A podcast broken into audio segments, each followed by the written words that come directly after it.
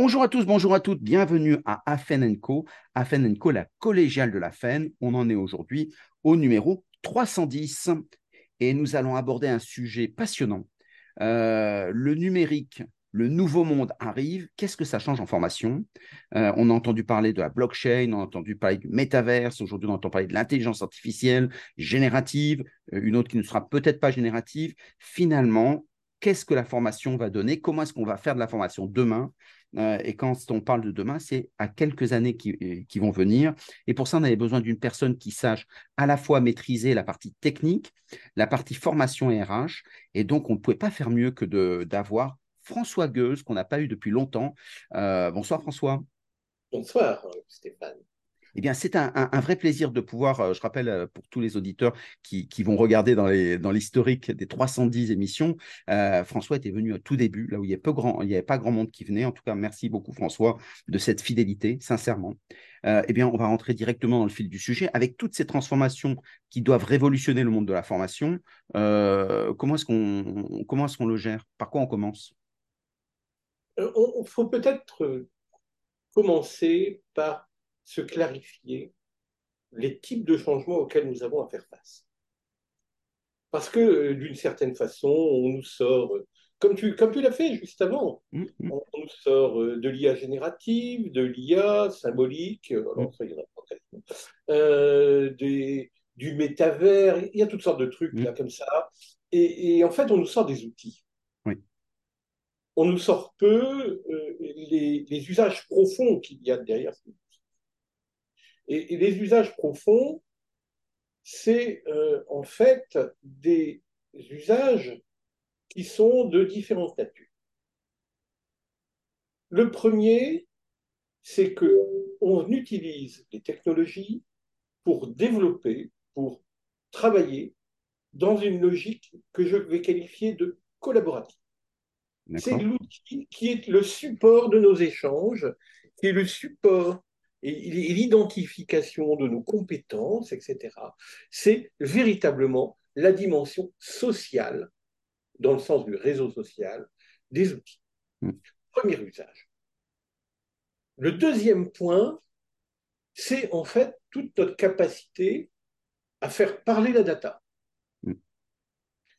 Là, derrière ces éléments-là, il y a de ça plusieurs années, je vous aurais parlé euh, d'informatique décisionnelle, après, pour faire bien et, vendre ma soupe, je vous aurais parlé euh, de big data. Maintenant, pour faire bien et pour vendre ma soupe, je vais vous parler d'intelligence artificielle. D'accord.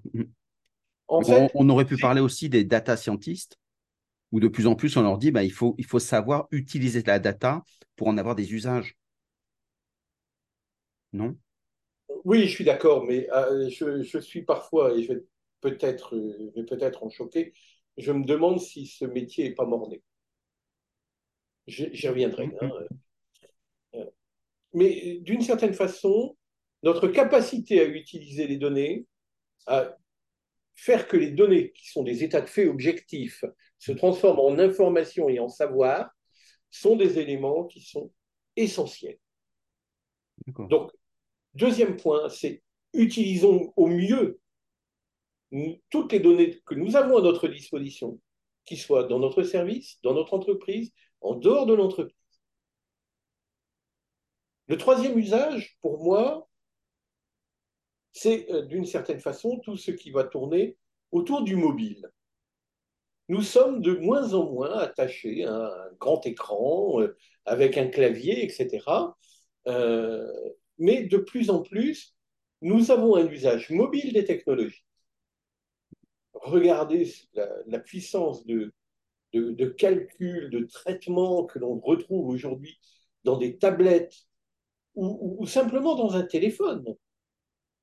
C'est phénoménal. Mm. Et ça ouvre tout un ensemble de choses. En formation, on n'a plus besoin nécessairement d'être dans une salle de classe. C'est pas à toi que je vais apprendre. Le fait qu'on puisse avoir, euh, entre guillemets, des podcasts, du micro-learning, d'écouter euh, des trucs super intéressants euh, dans le métro avec son casque sur les oreilles. Mm. Et, soyons honnêtes, c'est de la formation aussi. Bien sûr. Hein. bon, sauf quand on écoute, euh, je ne sais pas quel chanteur à la mode décérébré, mm. mais euh, ça, marche bien.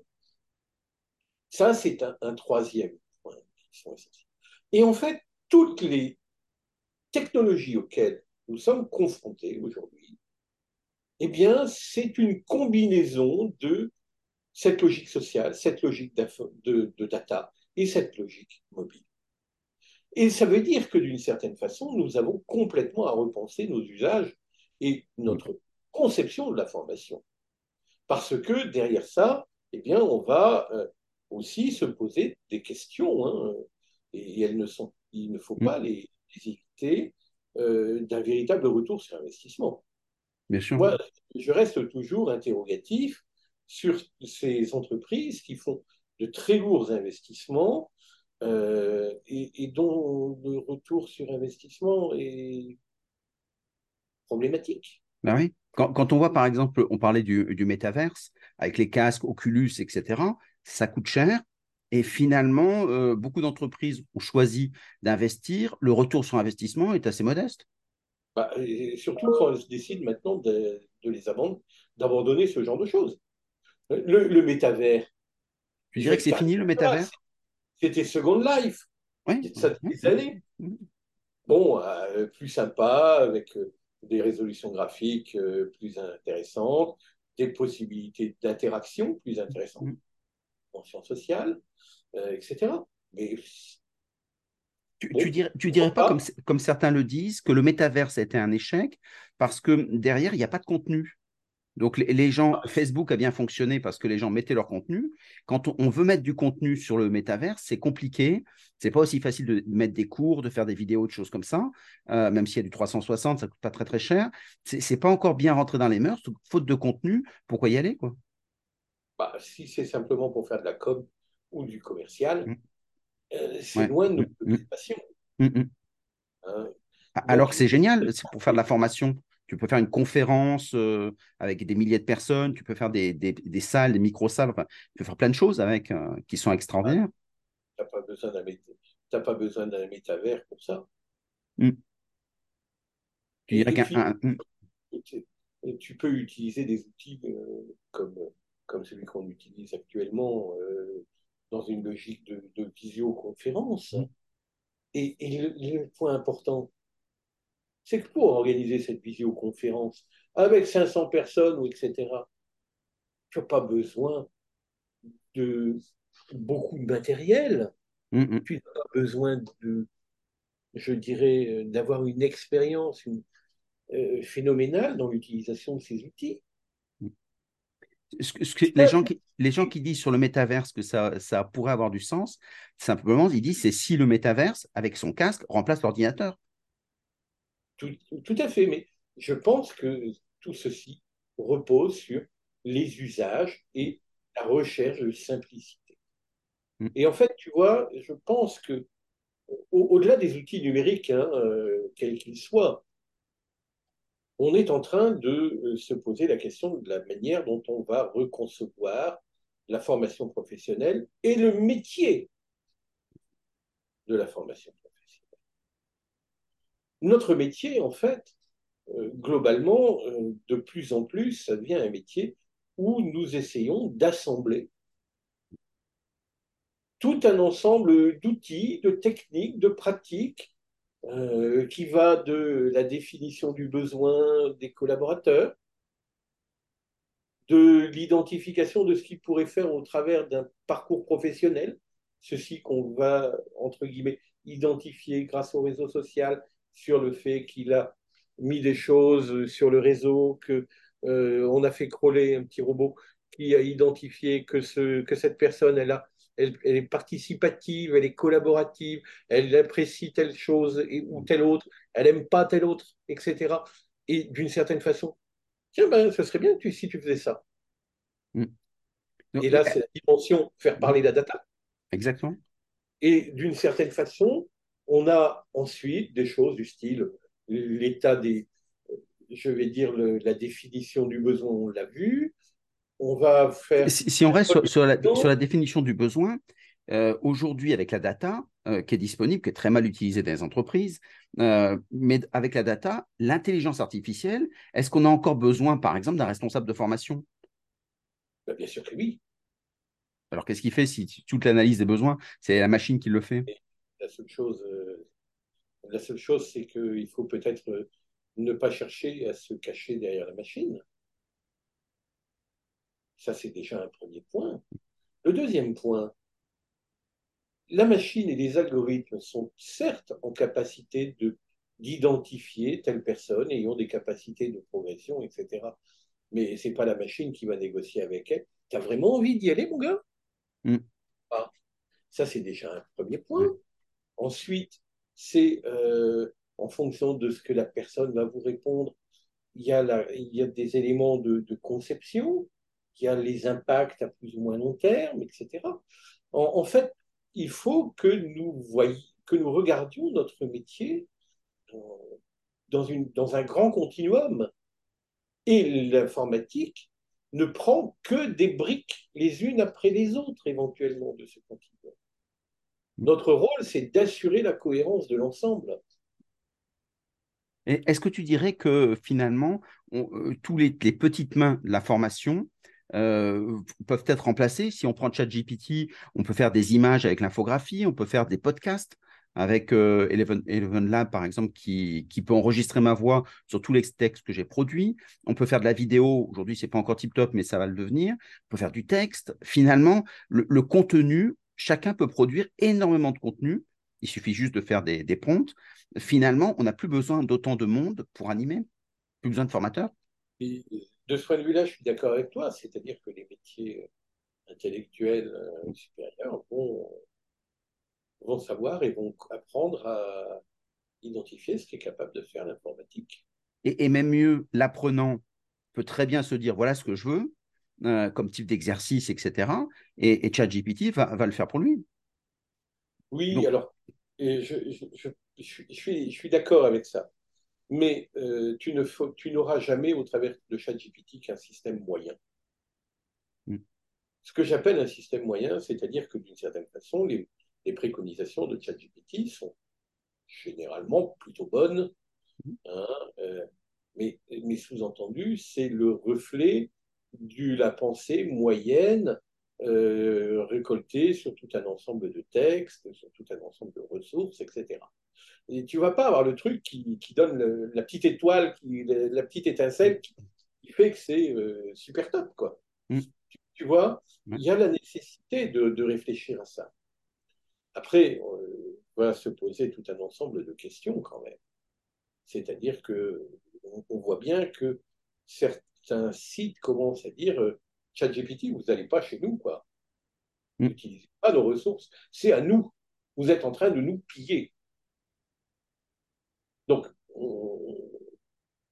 il, y a des, mm, il y a des problèmes juridiques, mais alors quand on dit ChatGPT, on pense bien sûr à tous les LLM, LLM euh, parce que ChatGPT, c'est un peu l'enseigne, mais derrière, il y a des problèmes juridiques qui sont à traiter, euh, pour l'instant, qui ne sont pas du tout abordés. Mais aujourd'hui, euh, l'avantage, c'est que tout le monde peut se mettre. Oui, absolument. Et, l'Europe. Euh, hmm. et au niveau de l'Europe, hein, il y a ChatGPT, il y a Bard, il y a, il y a toutes sortes de trucs. Hmm. Euh, c'est toutes ces IA génératives. Mais elles, génèrent, euh, mais j'ai envie de dire, elles n'inventent pas. Hmm. C'est quoi l'intelligence? Si tu prends ce que disait Jean Piaget, l'intelligence, c'est ce que tu fais quand tu ne sais pas. Voilà. Euh, tu appliques ça à ChatGPT, tu te poses la question de savoir si c'est intelligent. Mm. Je, suis un peu, je suis un peu violent. Hein. Mais certaines personnes disent que c'est une première étape et que demain, on aura une intelligence générale euh, donc, euh, qui pourra créer, qui aura une, morale, une éthique, des choses comme ça, ce que certains appellent de leur vœu d'ailleurs, et ça réinterroge. Je suis mort avant. Ah n'oublions pas une chose importante. Alors, ça nécessiterait des puissances de calcul phénoménales. Ça nécessiterait une informatique quantique qui en est qu'à ses balbutiements. Mm. Ou de l'informatique massivement parallèle. C'est-à-dire qu'il n'y a pas d'ordinateur aujourd'hui qui est capable de faire tourner tout seul dans son coin un chat GPT. Il faut mettre des ordinateurs en parallèle pour pouvoir traiter les différences. Ça, c'est déjà un. Et euh, cette logique euh, derrière ça, moi, je, je, suis très circonspect euh, parce que, d'une certaine façon, ça, demande, ça demanderait des microprocesseurs extrêmement puissants. Pour doper la puissance d'un microprocesseur, c'est la finesse de la gravure dans le micro à l'intérieur. Et là, visiblement, les derniers trucs que j'ai lus, c'est qu'il faudrait quasiment être capable de graver au niveau de l'atome mm. pour arriver à la puissance de calcul nécessaire à cette intelligence artificielle globale. On voit bien que l'ère du silicium ne va, pas être va pas nous aider à, atteindre ce genre de choses. Il faut, être, faut aller au-delà. C'est pour ça que c'est dans l'informatique quantique et, et, autre chose qu'il y a peut-être des, des ressources. Et, sous-entendu, je, même si aujourd'hui ça va très vite, on a l'impression que ça va très vite. Mais vous savez, l'intelligence, euh, cher ami, l'intelligence artificielle, ça date de 1955. 1955. Mm. On, a eu différentes glaciations, hein. c'est-à-dire que l'intelligence artificielle, ça, avance par l'eau. Mm on est dans une période d'accélération. Ne vous inquiétez pas, chers amis, ça va se calmer bientôt. Parce qu'on va dépasser l'aspect, euh, je dirais, fun, euh, innovation, etc. Euh, est-ce que, est que, tu ferais comme certains Je ne vais pas dire qu'on va l'acheter. Hein, ah, bien sûr. Est-ce que tu ferais, tu ferais comme certains qui disent aujourd'hui ça va trop vite Elon Musk en avait parlé pour sans doute des raisons un peu malhonnêtes, mais il en avait parlé euh, pour dire qu'il euh, il faudrait une sobriété numérique parce que finalement on s'emballe et, c'est peut-être la planète qui est en danger avec ces outils. Bah, c'est évident. Quand tu vois la les puissances de calcul nécessaires et la consommation électrique et, de tout ce qu'il y a derrière. Hein. Mm. Pas continuer comme ça. Mais là encore une fois, c'est l'air du silicium. Mm. change l'air du silicium, il y a peut-être une possibilité de faire autre chose. Alors, euh, si on, si on revient, parce que, alors, euh, peut-être terminer avec ça, avec la singularité, euh, il y a des gens qui disent que ça va changer complètement notre civilisation. C'est ce que Ray Kurzweil, par exemple, propose, mais Elon Musk aussi le propose à, sa façon. C'est-à-dire qu'on aura une nouvelle humanité qui sera hybridée avec les machines. Toi, tu dis, sachant qu'il propose ça pour 2035, 2045, suivant les auteurs, tu dis, ça reste de la science-fiction ou ça peut arriver? Avec les fous, tout est possible. Mm. Mais euh, si c'est 2035 ou 2045, chouette, je ne serai plus là. Oh, ça fait pas si loin que ça, hein, ça, se mesure, comme on dit au boule. non, non, non, je veux dire par là, mm. je, serai, euh, euh, je serai dans mon petit coin de verdure et j'en profiterai. Bravo.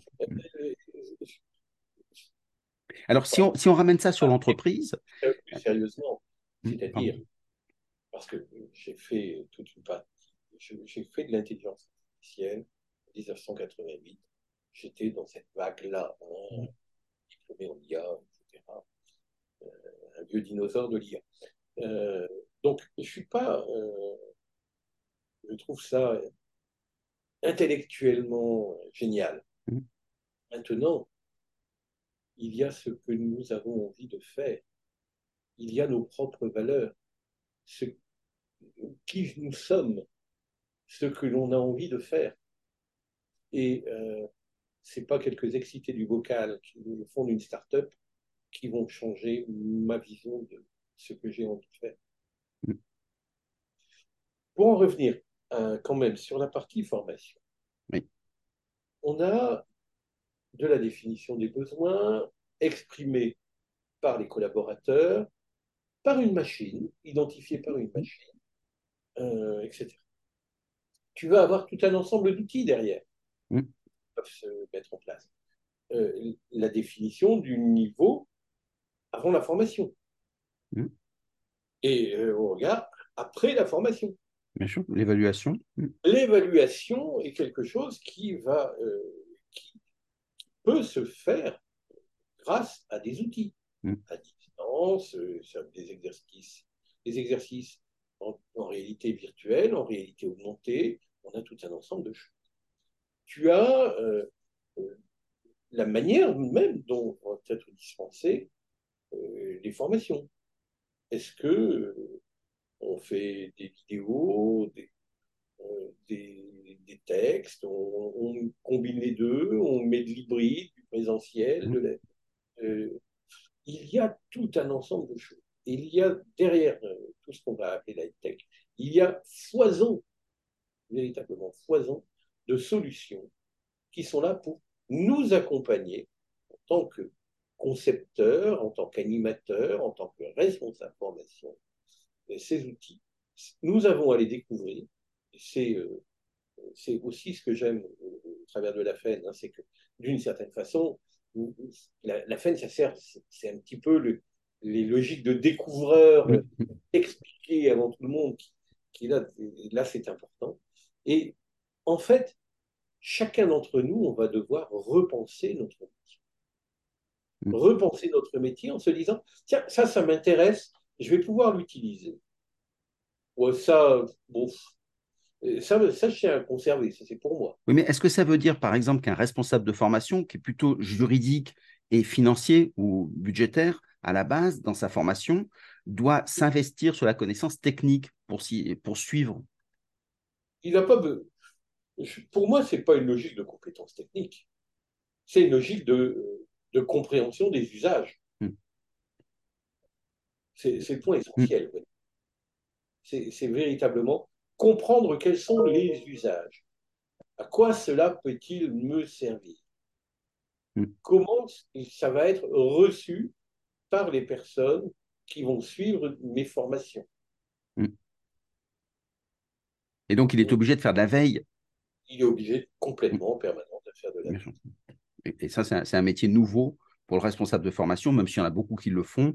Mais c'est pour ça qu'il y a beaucoup de découvertes. Quand on parlait du podcasting euh, en 2020, quand tout le monde s'est dit il faut en faire absolument, c'est génial parce que ce sont des produits scalables, donc on peut reproduire ou retravailler dans des parcours, euh, si ce n'est qu'effectivement, euh, bah, après, qu'est-ce qu'on en fait? Et qui on, qui on interviewe Et quelle est la, euh, la finalité? Et ça, on revient bah, à l'ancien métier. Qu'est- Qu'est-ce qu'on peut transmettre? Non? Oui, non, mais je suis entièrement d'accord. Après, ces outils ne, ne sont que des outils. Mm. Ils, sont, ils doivent être mis au service du fond. Et, et Et- parfois, je suis Mm. un peu énervé, euh, contrit, euh, etc., quand je vois que euh, derrière la logique de gamification de la formation, il y a la logique de gamification. Point. Mm. On, on peut, on peut faire mumuse, hein, on peut s'amuser ensemble. Mm. Euh, le fond, c'est quoi? Mm. La mise en pratique, c'est quoi? La transformation des savoirs en compétences, c'est comment? La gamification peut aider. Mais si on sacrifie tout à la forme, Mm. on a un problème. Est-ce que finalement, il n'y a, pas un manque de travail pédagogique justement pour innover dans les usages? On, on prend par exemple euh, les NEET, euh, donc ces gens qui sont, qui sont jeunes, euh, qui n'ont pas de diplôme, qui n'ont pas de qualification, qui sont éloignés de l'emploi, parfois très éloignés de l'emploi, 1,5 million quand même en France, Euh, on ne sait pas quoi en faire. quoi. Est-ce que le, le numérique pourrait pas proposer, soit par la gamification, pas par autre chose, des, des requalifications? Et là, on ne voit pas beaucoup de choses se dessiner aujourd'hui. Donc, on reste à faire du numérique sur ce qu'on sait faire déjà. Management, des choses un peu classiques. On ne sait pas innover véritablement sur les usages. Bah, on ne sait pas innover sur les usages, et puis surtout, on ne sait pas parler à ces jeunes. Oui. Je vais être très cynique, Mm. et, et je, ne, je ne pense absolument pas. Je préfère le dire avant. Très bien. Mais- Ok, ils sont sur le bord de la route. Et après Mm. On fout, moi. J'avance. Hein, dit comme ça. Mm. Mais il faut bien être honnête, c'est ce qui est en train de se passer. Absolument. Hein, et euh, d'une certaine façon, euh, moi j'ai quelques amis qui, développent et qui sont dans, le numérique et qui essaient de développer justement euh, cette logique de, ramener les jeunes, hein, un peu, mm. un peu ce que j'appellerais une école de la seconde chance numérique. Hein.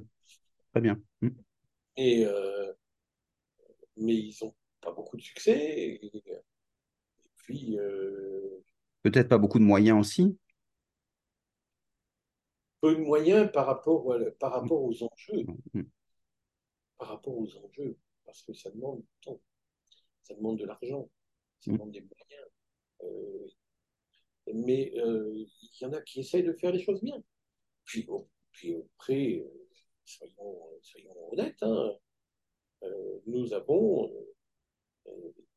une certaine forme de corporatisme enseignant qui, des qui n'est pas très à l'aise avec ces outils numériques.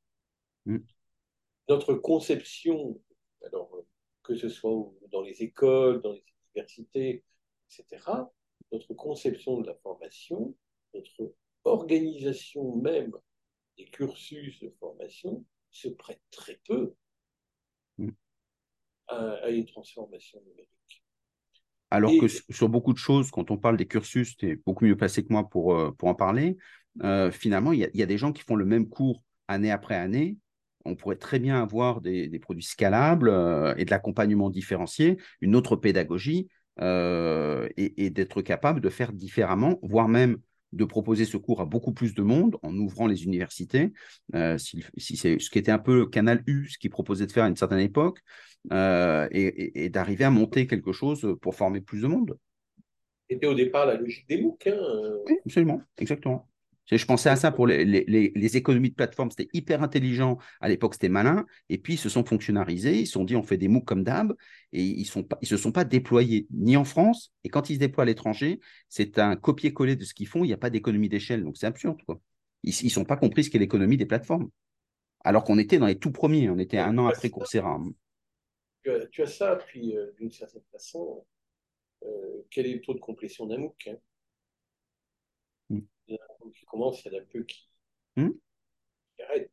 il y a là, de, ce point de vue-là, des, choses à aller creuser dans ce qu'on mm. analysé des, gens comme euh, Sophie Loyle, Michel Barabel et, Olivier Meyer dans, dans, un de leurs derniers bouquins. Hein. ils, ont fait, ils ont fait une lecture un petit peu de de 70 expériences d'entreprise et de, de start-up quant aux modifications des usages. Et sur la partie formation, il faut absolument lire, il faut absolument lire tout ça pour comprendre euh, ce qu'attendent les gens. Mm.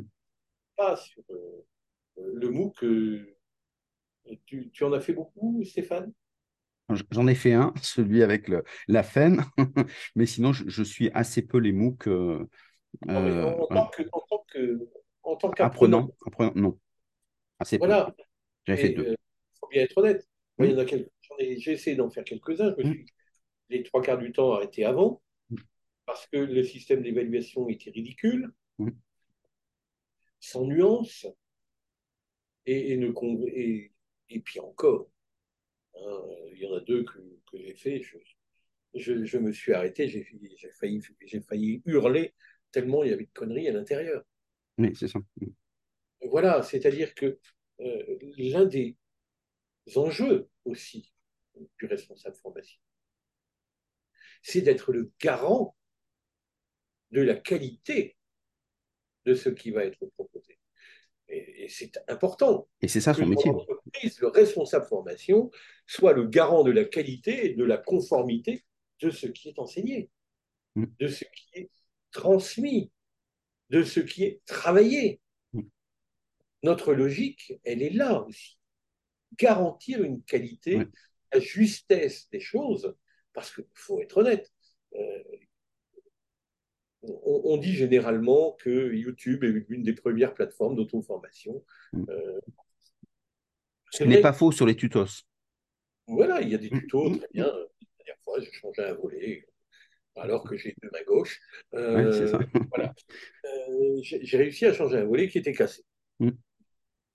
euh, j'ai eu de la chance aussi. Je suis tombé sur un tuto qui était bien fait, Mm. et le mec, il disait pas de conneries. Dans, nos- dans certains de nos, dans, pour certaines de nos formations, euh, euh, je n'en dirai pas tant. Euh, Vous voyez ce que je veux dire. Mm, mm. Et, et puis, euh, je suis, je parle là, des formations sur lesquelles les livrables sont, sont toutes relativement formatés et c'est blanc ou noir. Mm. On a bon, on n'a pas bon. Euh, tu parlais tout à l'heure des formations au management. Mm. Les formations au management, euh, je suis désolé, hein, c'est pas, euh, il n'y a pas une recette unique. Mm.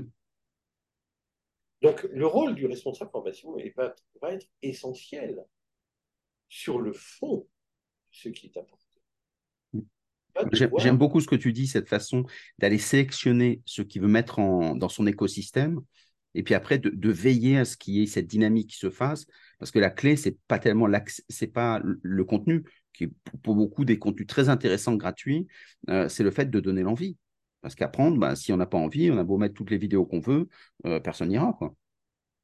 Il faut que tu donnes envie, il faut que tu mettes à disposition des choses de qualité, et il faut que tu puisses évaluer derrière Mm. l'impact que ça a pu avoir.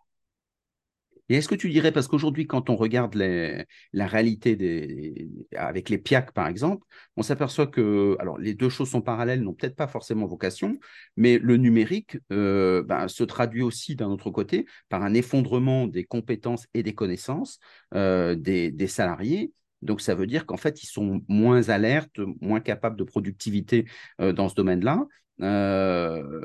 Est-ce que finalement, tout n'est pas perdu? Non, parce que je.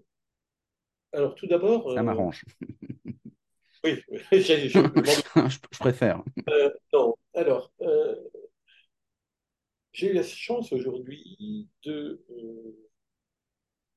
d'écouter Olivier Meyer, qui est un professeur des universités, qui parlait de la polyvalence et de l'excès de polyvalence qui, en fait, venait abîmer le, euh, la performance. Mm. Et ça me- alors, il parlait en même temps euh, de la constitution des équipes de travail, de la constitution d'un collectif, des échanges euh, de, de compétences et du développement des expertises. Et qu'un groupe, en fait, c'était une somme, c'était la, la capacité que nous avions à mettre en dimension les expertises des uns et des autres. Pour moi, ça m'a fait euh, aussi écho à, euh, à la logique du travail. Le travail est de plus en plus un travail morcelé, fractionné, où d'une certaine façon, tu as euh, les outils technologiques qui viennent te rappeler à l'ordre, qui te disent attention, il y a une alerte, bip, Mm. chink, euh, bombe, euh, j'en passe, c'est les meilleurs. Et d'une certaine façon, le grand changement que nous avons connu ces dernières années, c'est le fait de passer d'une logique où nous avions peut-être quelques tâches qui se succédaient les unes les autres, à des tâches qui s'entremêlent et qu'on fait tout, tout en parallèle, Mm. mais dans des temps très courts. Le, multi- ça, multitâche. ça, Alors que ça, te- ça t'engendre une gymnastique intellectuelle qui est épuisante. Absolument. Mm. Donc, tu dis que d'une certaine façon, on n'y arrive pas, etc. Il faudra peut-être un de ces jours qu'on réfléchisse à faire refroidir un peu la machine. Ce que je veux dire par là, c'est recomposer le travail de telle manière que le travail permette le développement et l'accroissement des compétences et l'ancrage véritablement de, de celles-ci dans, la, dans, dans, notre mémoire et dans notre capacité réflexive, etc. Mm. Il, faut, il faut absolument que, d'une certaine manière, on puisse re, repenser le travail euh, de, de, façon moins fractionnée. Et une fois ceci fait, eh bien d'une certaine manière, les, les logiques d'apprentissage l'apprentissage sur le tas, je passe, seront bien plus fortes. et c'est valable pour la formation professionnelle. Mm. Je ne dis pas qu'il faille jeter aux orties le micro-learning, des, des, petites choses comme ça. Mm. Mais il faut faire attention à ce que le micro-learning, ça ne ce soit pas simplement quelque chose qui vient se loger dans des interstices de libre. Parce que le micro-learning, c'est vrai, j'ai cinq minutes, ok, je vais me prendre une petite vidéo. Mm. Oui, mais globalement, François, tu as pris la petite vidéo, mais tu aurais pu regarder un clip euh, d'un danseur qui fait waouh. Si tu ne retires rien derrière, mm. tu n'as pas la logique de, réflexion et de remise en dimension de ce que tu as eu de, en, logique de micro-learning, tu passes à côté de tout. Tu fais simplement que tu fais qu'accumuler mm. euh, des miles, mm, mm, euh, mais tu n'avances pas. Est-ce que ça serait tu perds le sens? Je, C'est pas que tu perds le sens, c'est que tu prends pas le sens. C'est pire. Parce que si tu perds le sens, tu peux le retrouver. Et si tu ne l'as jamais eu, c'est un peu délicat. Et est-ce que c'est à l'individu de se créer son propre sens ou c'est plus à l'entreprise de créer euh, le sens, on parle de corporate branding des fois, de, de créer le sens pour que les, les gens s'intègrent dans l'aventure collective Qui est porteur de sens? Les deux, en général. Très bien. Je, c'est pas que je ne sais pas répondre à ta réponse, à ta question, excuse-moi, c'est que euh, pour moi, il y a les deux. Et, il faut faire l'entreprise au travers de, au travers de ses choix de formation, etc., peut, peut donner un sens. Mm. Mais la seule chose, c'est qu'il ne faut pas que ce soit une opération euh, purement de manipulation. Mm. J'ai un ami qui m'avait toujours dit toute opération de formation est une opération de manipulation. Ce que disaient les communistes à l'époque, hein, absolument. Mm. Voilà. Mm. Et euh, il n'avait pas tort à une certaine époque. Il ne faut pas que ça redevienne. Il faut être en pas de capacité en permanence de faire appel à l'intelligence des gens. Mm. Si on ne fait pas appel à leur intelligence, mais simplement à leur cortex, euh, c'est ce que comme disait euh, Pierre Desproges, pour écouter de la musique le cerveau n'est pas nécessaire. Hein. La moelle épinière suffit. voilà. tu, dirais qu'il faut à la fois de, l'intelligence, de l'émotion, c'est refaire un homme plus équilibré? C'est ça que tu veux dire? Oui, tout à fait. Hmm. Alors, personnellement, c'est parce que je suis plutôt un animal en sang-froid, hein, véritablement, tu me connais. Hmm. Euh, je n'avais pas pensé immédiatement à l'émotion, mais oui, je, je pense que l'émotion doit être là. Mais tout ne doit pas se résoudre à l'émotion, parce qu'on a la nécessité de comprendre ce qu'on fait. Mm. Et, parfois, l'émotion, c'est un peu comme le... Il y a un truc que je déteste, c'est le storytelling. Mm. Je, n'aime pas le storytelling parce que c'est en fait qu'une opération de manipulation. En fait, on, on t'amène par le biais d'émotions qu'on va susciter chez toi quelque part. L'information, c'est pas ça. Et les gens ne sont pas dupes. Les gens ne sont pas dupes, ils s'aperçoivent que, on, d'où la contestation en disant les gens d'en haut ne euh, sont pas des gens qui sont. Euh, il n'y a plus ce côté, à l'époque, on disait bourgeois, où on se disait ceux d'en haut prennent soin de nous quelque part. je pense que la formation peut utiliser le ressort de l'émotion. Bien sûr. Elle doit permettre de décrypter tout de suite après ce qui s'est passé, comment, pourquoi. C'est indispensable pour donner l'envie d'apprendre. C'est-à-dire quand on est tous ensemble, quand on fédère un groupe, c'est bien, on, crée une communion apprenante.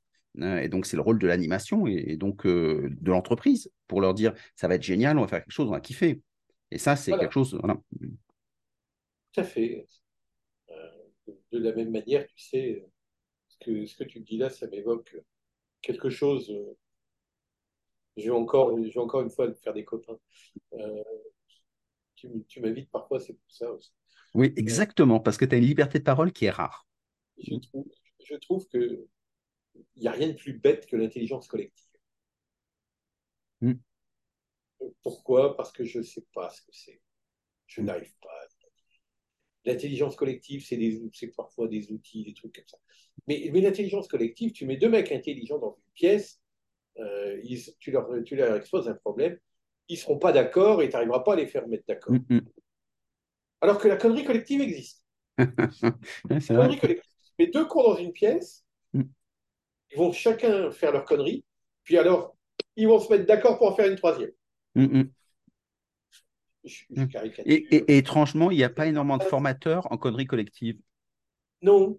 Ah euh, non, ce que je veux dire par là, c'est que d'une certaine façon, euh, derrière, derrière ces logiques-là, apprenons à reconnaître les expériences, les expertises de chacun mm. et d'une certaine façon à les partager. Et, c'est essentiel. Mm. Exactement. Mm. Euh, la logique de la collaboration, alors pas celle de péter un montoir, euh, pas terrible là. Euh, d'accord. Hein? La logique de la collaboration, c'est bien d'une certaine façon d'être au courant de ce que fait l'autre et de son dont il a besoin et de lui apporter. Oui, exactement. C'est pas, dis donc, euh, Stéphane, j'ai besoin de ça, tu, tu peux me le donner? Oui. Mm. Pas me le donner, mais est-ce qu'on a collaboré? Ben non, il y a toujours mm. un rapport, etc. La, la collaboration, elle est, c'est quelque chose qui se construit, qui se mature sur le long terme et euh, qui n'est pas quelque chose de vraiment naturel. Voilà. Je suis un peu dur en disant ça. Ou, certains, certains disent au contraire, c'est très naturel. C'est simplement l'entreprise l'a rendu artificielle. Euh, oui, oui, tout à fait. Mm. Je, suis tout à fait d'accord. Mm. Je, parlais dans, dans une logique d'environnement. Et est-ce que c'est pas l'entreprise justement de, de recréer des espaces, on parle de tiers-lieux, etc., où les gens euh, prennent du temps, un peu une parenthèse euh, inattendue, où justement les gens peuvent se poser, prendre, partager avec les, uns et les autres, créer ces liens euh, qui font solidarité professionnelle? Mais vous n'y pensez pas. Mm. Ils sont là, c'est pour bosser. Mm. Enfin, voyons. Oui, c'est vrai. Entre guillemets, tout un ensemble de personnes qui demandent du télétravail. C'est mm. pourquoi? C'est parce qu'on les fait tellement chier dans leur boutique. Euh, pas nécessairement euh, la hiérarchie, hein, mais l'ensemble. L'organisation du travail, elle est tellement oppressante qu'ils ont besoin d'aller ailleurs. Et, besoin d'aller ailleurs, c'est je vais me ressourcer tout seul. Quoi. Oui, exactement. Ce qui est une détresse euh, terrible. Et, inversement, il y a des gens qui disent, quand ils ont trop de télétravail, moi je veux retourner voir euh, les, potes, travailler. Bien sûr. Et il y a la nécessité d'avoir un véritable équilibre. Mm. Euh, télétravail qui d'ailleurs pose quand même tout un ensemble de questions sur l'exercice du métier de responsable formation. Mm. Parce que va-t-on programmer quelque chose? Alors, ah ben non, ben moi je ne peux pas, je ne suis pas là. Ben oui, c'est ça. Hein? Ça fait partie de toutes ces nouvelles contraintes. Sauf à tout faire en classe virtuelle. Euh, et dans ces cas-là, de faire des formations euh, distancielles, soit synchrones, soit asynchrones, peu importe, et d'avoir une autre pédagogie. Oui, alors,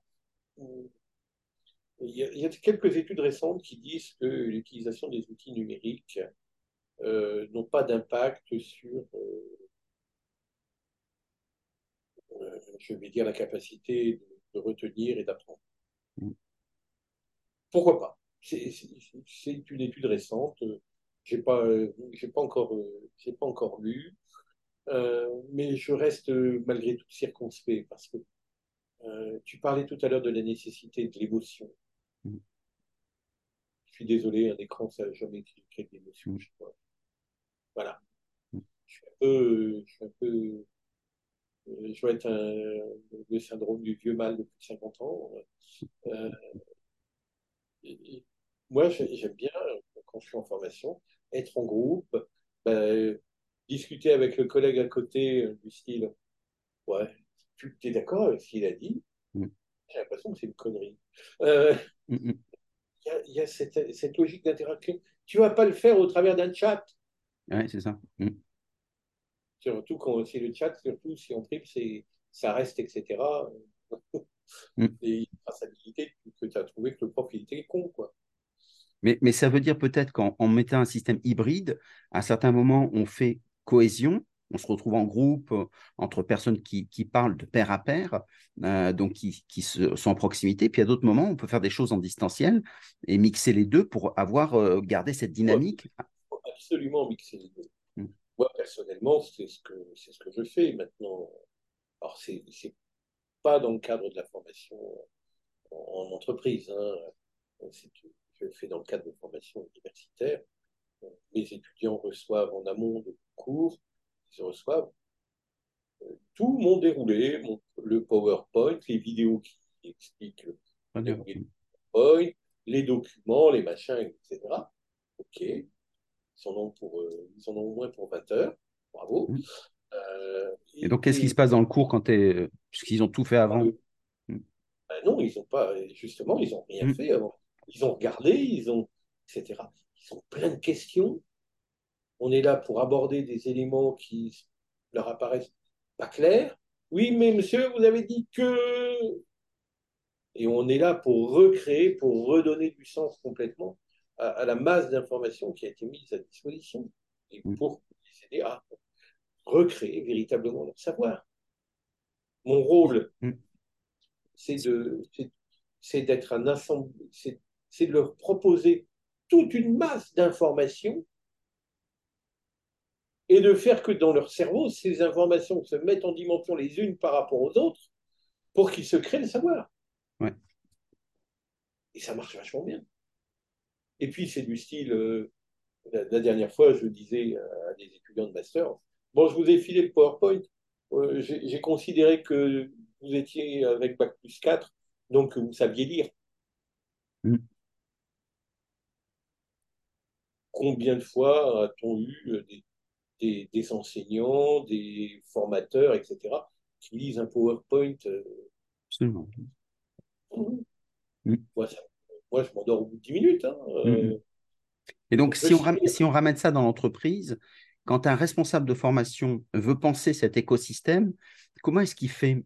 Est-ce qu'il faut d'abord former les formateurs, euh, d'abord les former à la pédagogie? Comment est-ce qu'il s'y prend s'il veut lancer ce, ce type de, de nouvelles façons de faire? Tout d'abord, euh, y a-t-il encore beaucoup d'entreprises qui ont des formateurs en interne? Il y a certains qui ont des, des wagons, je ne citerai pas parce que, mais il y en a qui sont formateurs ou formateurs occasionnels, les deux étant mixés. Formateurs occasionnels. Mm. Mm, mm. Euh, on a la nécessité de les former à une autre forme de pédagogie, reposant sur des logiques, hybrides, euh, reposant sur entre guillemets, l'identification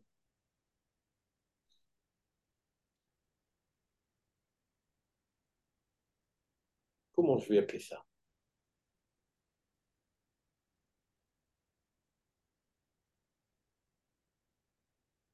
Je vais prendre une. Excuse-moi, je vais prendre. Je t'en prie.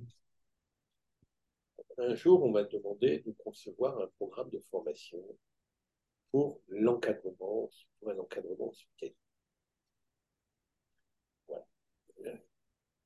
Comment former des cadres hospitaliers? Grande question. Mm. Alors, généralement, et j'espère que mon consultant Calliope ne m'écoutera pas, euh, généralement, quand vous avez un programme de formation, les prérequis, les compétences, les machins, etc. Bah oui, mais c'est pas ça globalement, on cherche à faire que les gens qui se retrouvent dans un exercice professionnel soient capables d'y faire face. Les trois quarts d'entre eux, de toute façon, ils ne savent même pas définir ce qu'est compétence. Mm. Et, je suis sûr dans les personnes qui nous écoutent ici que la définition du terme compétence, euh, si on faisait un petit, un petit sondage, on serait assez surpris. Mais ça peut être comme M. Jourdain, il y en a qui ne savent pas le définir. bien sûr, tout à fait. Et, ils le font très bien. Mm. Attention, je ne dis pas le contraire. Mais la définition de ce qu'est une compétence, mm. je, crois qu'il y en a, euh, d'un point de vue académique, plus de 700. Il y a de quoi. Mm, et en fait, je, on est reparti dans ce programme des situations de travail, des tâches que les gens devaient faire. Vous vous rendez compte, les tâches, le vieux terme de 1970, quoi. Mais moi, je n'ai pas connu ça. on est reparti, on a identifié les tâches. Puis on a regroupé les tâches par euh, thème, mm. par savoir qui allait être mobilisé. Euh, vous voyez, euh, alors en fait, on avait identifié pour ces cadres hospitaliers plus de 150 tâches différentes. Mm. Voilà. On, les Donc tu, dirais c'est de refaire de la taxonomie, faire des, classements de, tâches. Est-ce que c'est à faire par le haut, avec des gens d'en haut, ou est-ce que c'est à faire par les gens d'en bas, ceux qui pratiquent C'est à faire avec les gens qui pratiquent. Ah oui. Alors aujourd'hui, c'est plutôt par les gens d'en haut. Ah oui, mais la seule chose, c'est que tu prends les définitions de poste et de fonction, euh, mm. généralement, tu rigoles. Quoi. Ah globalement, ah bah oui, mais attendez, ça, ça va. Oui, non, mais ça, c'est marqué, mais euh, globalement, je n'ai pas les outils pour pouvoir le faire, donc je le fais autrement. Mm. Et c'est votre monde qui m'intéresse. Mm. c'est ça. en fait, on a la nécessité de reconcevoir, euh, de reconcevoir ces éléments. Et on a regroupé ces tâches. On les a mises par thème. On les mm. il y avait euh, la relation passion, il y avait toutes sortes de choses. Et, euh, et, en définitive, en, faisant des niveaux, hein, du style, euh, voilà, si vous êtes débutant, vous devez faire ça, si vous êtes occupant, vous devez faire ça, si vous êtes expert, truc classique, il hein, faut être honnête. Mm. Eh bien, on a fini par identifier près de 60 modules. D'accord. Voilà. Et, et, 60 modules euh, mais où j'aurais été bien en peine de mettre les compétences qu'il y a derrière. Mm. Parce que, d'une certaine façon, on allait recréer des ateliers où, d'une certaine façon, euh, c'est le calcul de ma masse salariale, euh, des choses comme ça, mm. où, d'une certaine façon, on allait rentrer dans une certaine forme de praticité. Avec les professionnels, par les professionnels, avec l'identification des bonnes pratiques et des choses comme ça. C'est des trucs tout bêtes. Ouais, c'est génial. Il faut, entre guillemets, il faut, il faut pas avoir peur de, de, parfois de ressortir les bonnes vieilles recettes, quoi. Mm. C'est ça. Hein. Moi, ce qui me fait marrer, c'est cette logique de type GPEC. Euh, D'une certaine façon, euh, ça marche. Euh, rien et, on s'aperçoit que la GPEC, quand on laisse la parole aux praticiens, ceux qui pratiquent leur métier, les tâcherons, euh, dans ces cas-là, bah, ils, sont pleins d'idées, pleins d'intelligence. Euh, simplement, ce n'est pas eux qui devaient parler, donc ce n'est pas eux qui sont exprimés pour, euh, pour monter cette prédictibilité. C'est pour ça que, je ne sais pas si tu te rappelles, nous avions eu un échange sur la GPE, sur la GPEC mmh, absolument. Mmh. projet. Mmh. Ou d'une certaine façon, qui trop embrasse mal étreint, donc bah, je vais essayer de, réduire le champ et je vais fonctionner sur une logique de projet. Voilà, et on a les nécessités de faire ça. Et donc, ça fait un beau métier. Euh, merci beaucoup, euh, François, François Gueuse.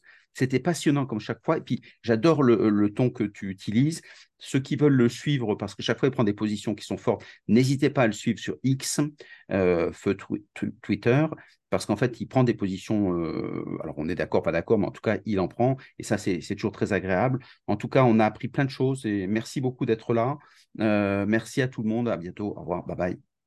Merci.